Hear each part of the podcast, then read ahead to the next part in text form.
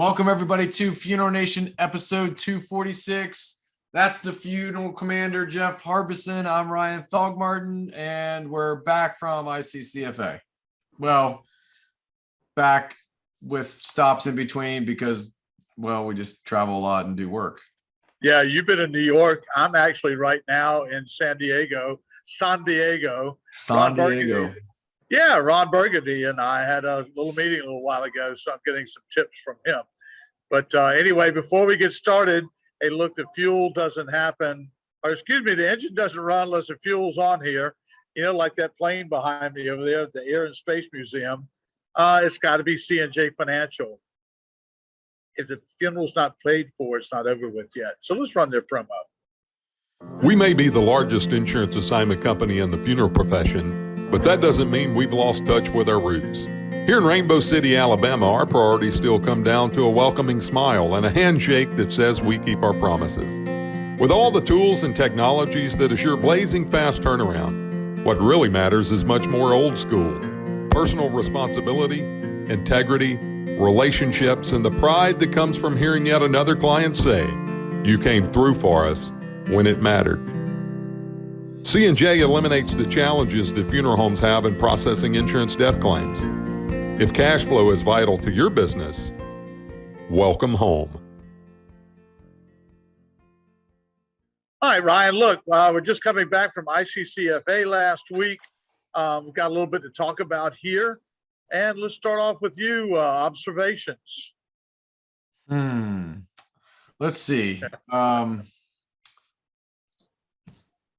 for us, the the show went well. Uh, you know, it, we had a lot of great conversations because we do create our own exposure while we're there to to draw attention and and things. So overall, it's a good convention. It was a very underattended convention. Um, I will say that I heard that from most of the suppliers felt like the foot traffic was very low. Um, however, I would agree our booth was pretty busy though. I know your booth was pretty busy because we do a lot. We don't just rely on ICCFA to bring the people. We do a lot to create traffic and, and get people in to have conversations. I will say that we had some very deep, long conversations that aren't typical at you know at a convention booth. It's usually quick interaction, sign up for a demo, go along. But we did have a lot of good strategic conversations and it was high level conversations. So that was great to see. I think the caliber of conversation has ramped up over the last few years. Uh, I would agree with you that, uh, again, there was no secret. It was not attended very well by uh, what I would consider should be with funeral homes out of an organization that has, you know, several thousand. However, uh, as you said, there's a bright, bright spot, and all of us that were there, I believe that we made the best of what we had Yeah. and came away with, you know, something for everybody. So I'm going to chalk it up as, you know, a success, but uh, certainly going to have to work on attendance. And I don't know if changing the location, the venue, you know, the last day, they we could just we could just have two days open. There's no sense in having three days there, literally. Yeah. I mean, Yeah, no, I'm with you there. yeah, resume day. Um, just shut it down. All right, we'll have it on uh, Tuesday and Wednesday and let it go after that. Um, we're going to break for one of our folks, our sponsors, and educational pieces with Legacy in a second.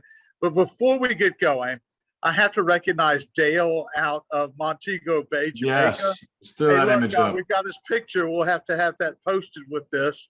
But Dale is a loyal Funeral Nation fan, and man, we're going to have to come down there and film a couple segments with you, Dale. But thank you for being an FNer. Yeah, he he sought you out and said, "Hey, I'm here to see the commander." Yeah, I was like, hey, dude, how are you? You are in right the place I want to be.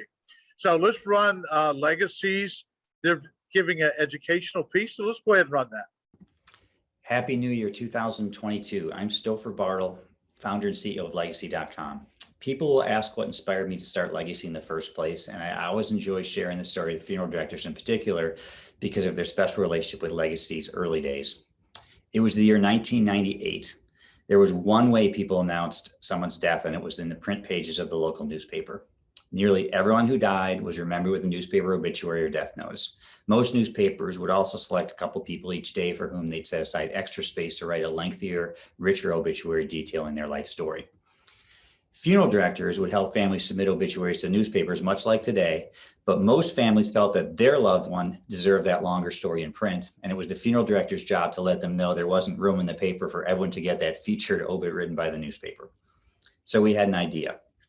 If this thing called the internet could help people publish job listings, personal ads, or even pornography, why couldn't it give everyone the chance to have an obituary worthy of their life?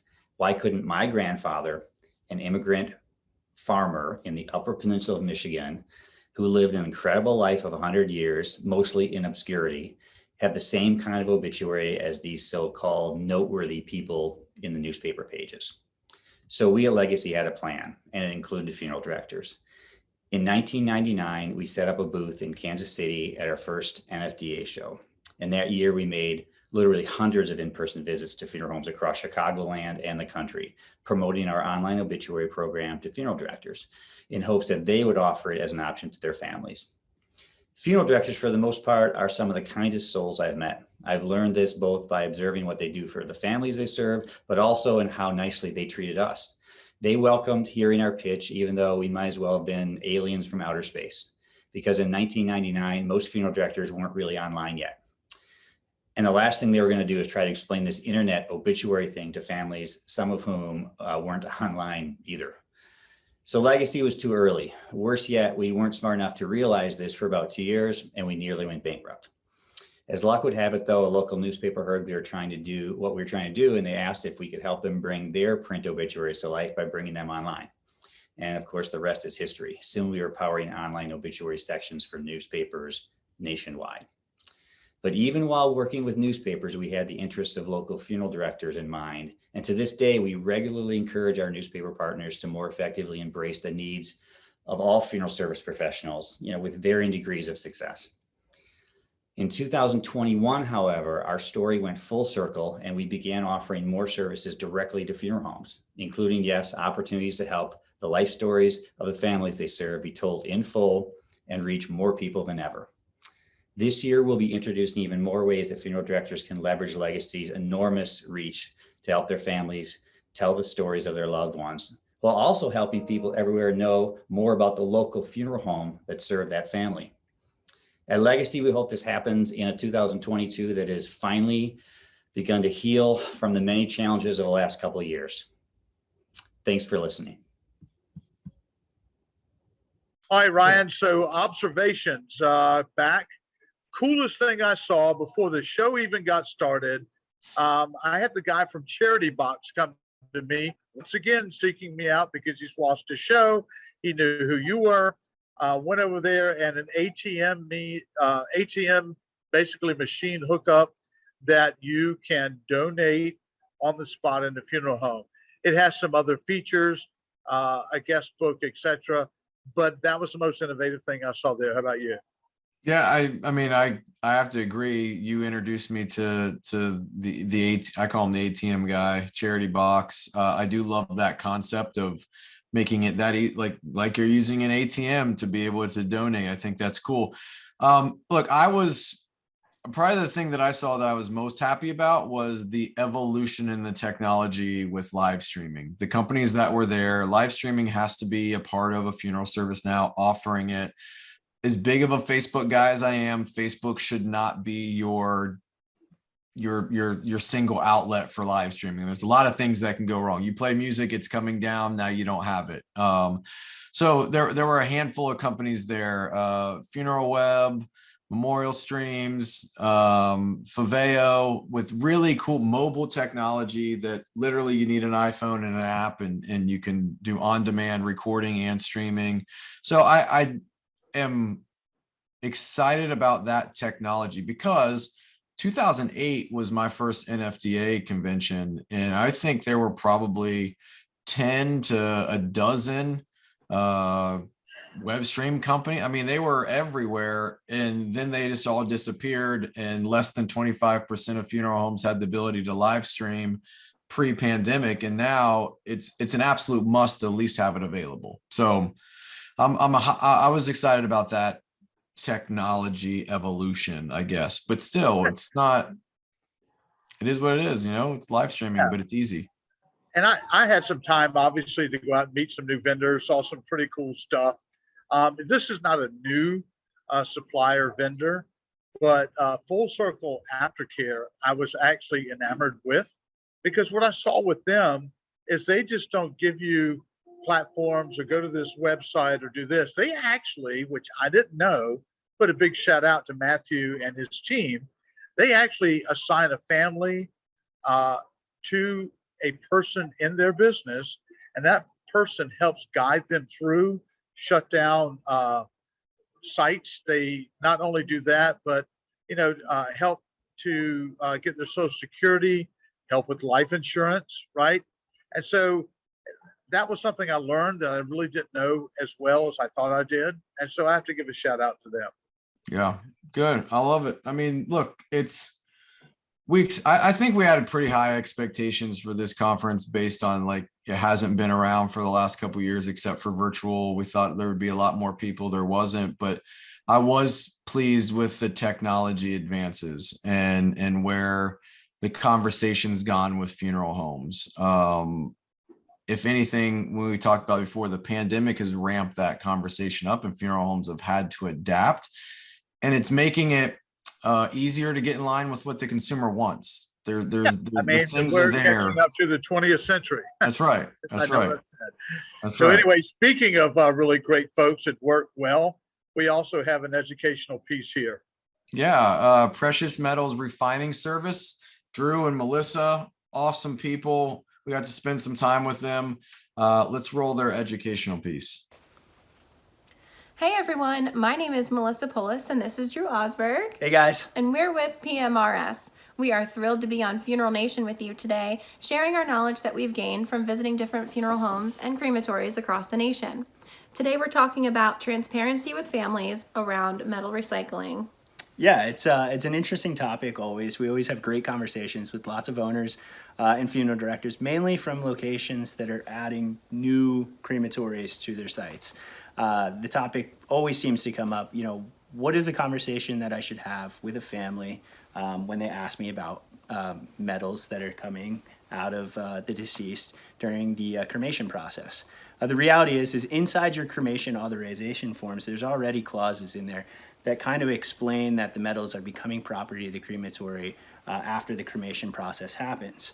Um, but on the flip side of the coin, uh, the more human element of uh, the, the conversation is really that you should be equipping your funeral directors and preparing them to have these conversations. They don't happen often, but they do happen. Uh, and when they happen, it's it's really giving them the confidence to speak to a family on that. Um, what we found along the way is that different crematories across the country uh, they like to share the charities that they are donating to, um, you know, the proceeds to. So it, it- I think it's a great way to do it. But we really encourage you guys to speak to your peers inside of your community that are also cremating um, for funeral homes around the area and see how they handle it. Um, because there's nothing better to, to, to share than to share that you're donating uh, to charity and to be transparent with the families that you're serving. And that's what matters. Yeah. Thank you so much to Funeral Nation for having us, and until next time, cheers. Cheers.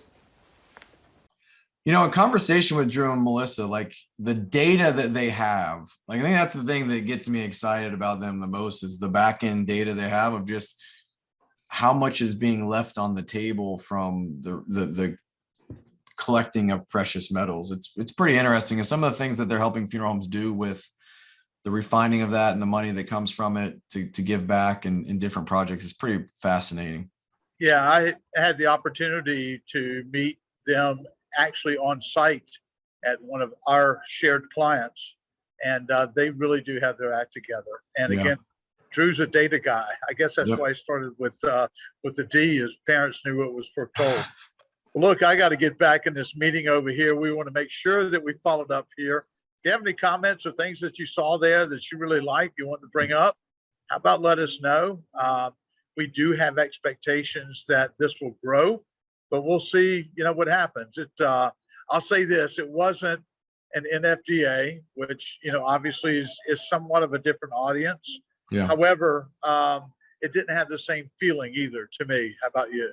No, I, I would agree. And I think maybe we had expectations that were too high because Like of in Nashville, you know, I was, because I went in yeah. there thinking that we were going to have something similar, but either way, either way is valuable.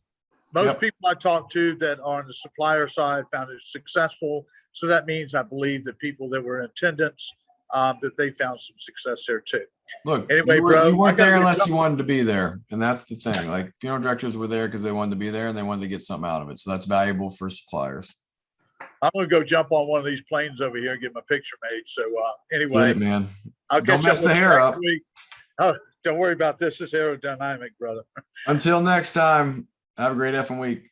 Out here.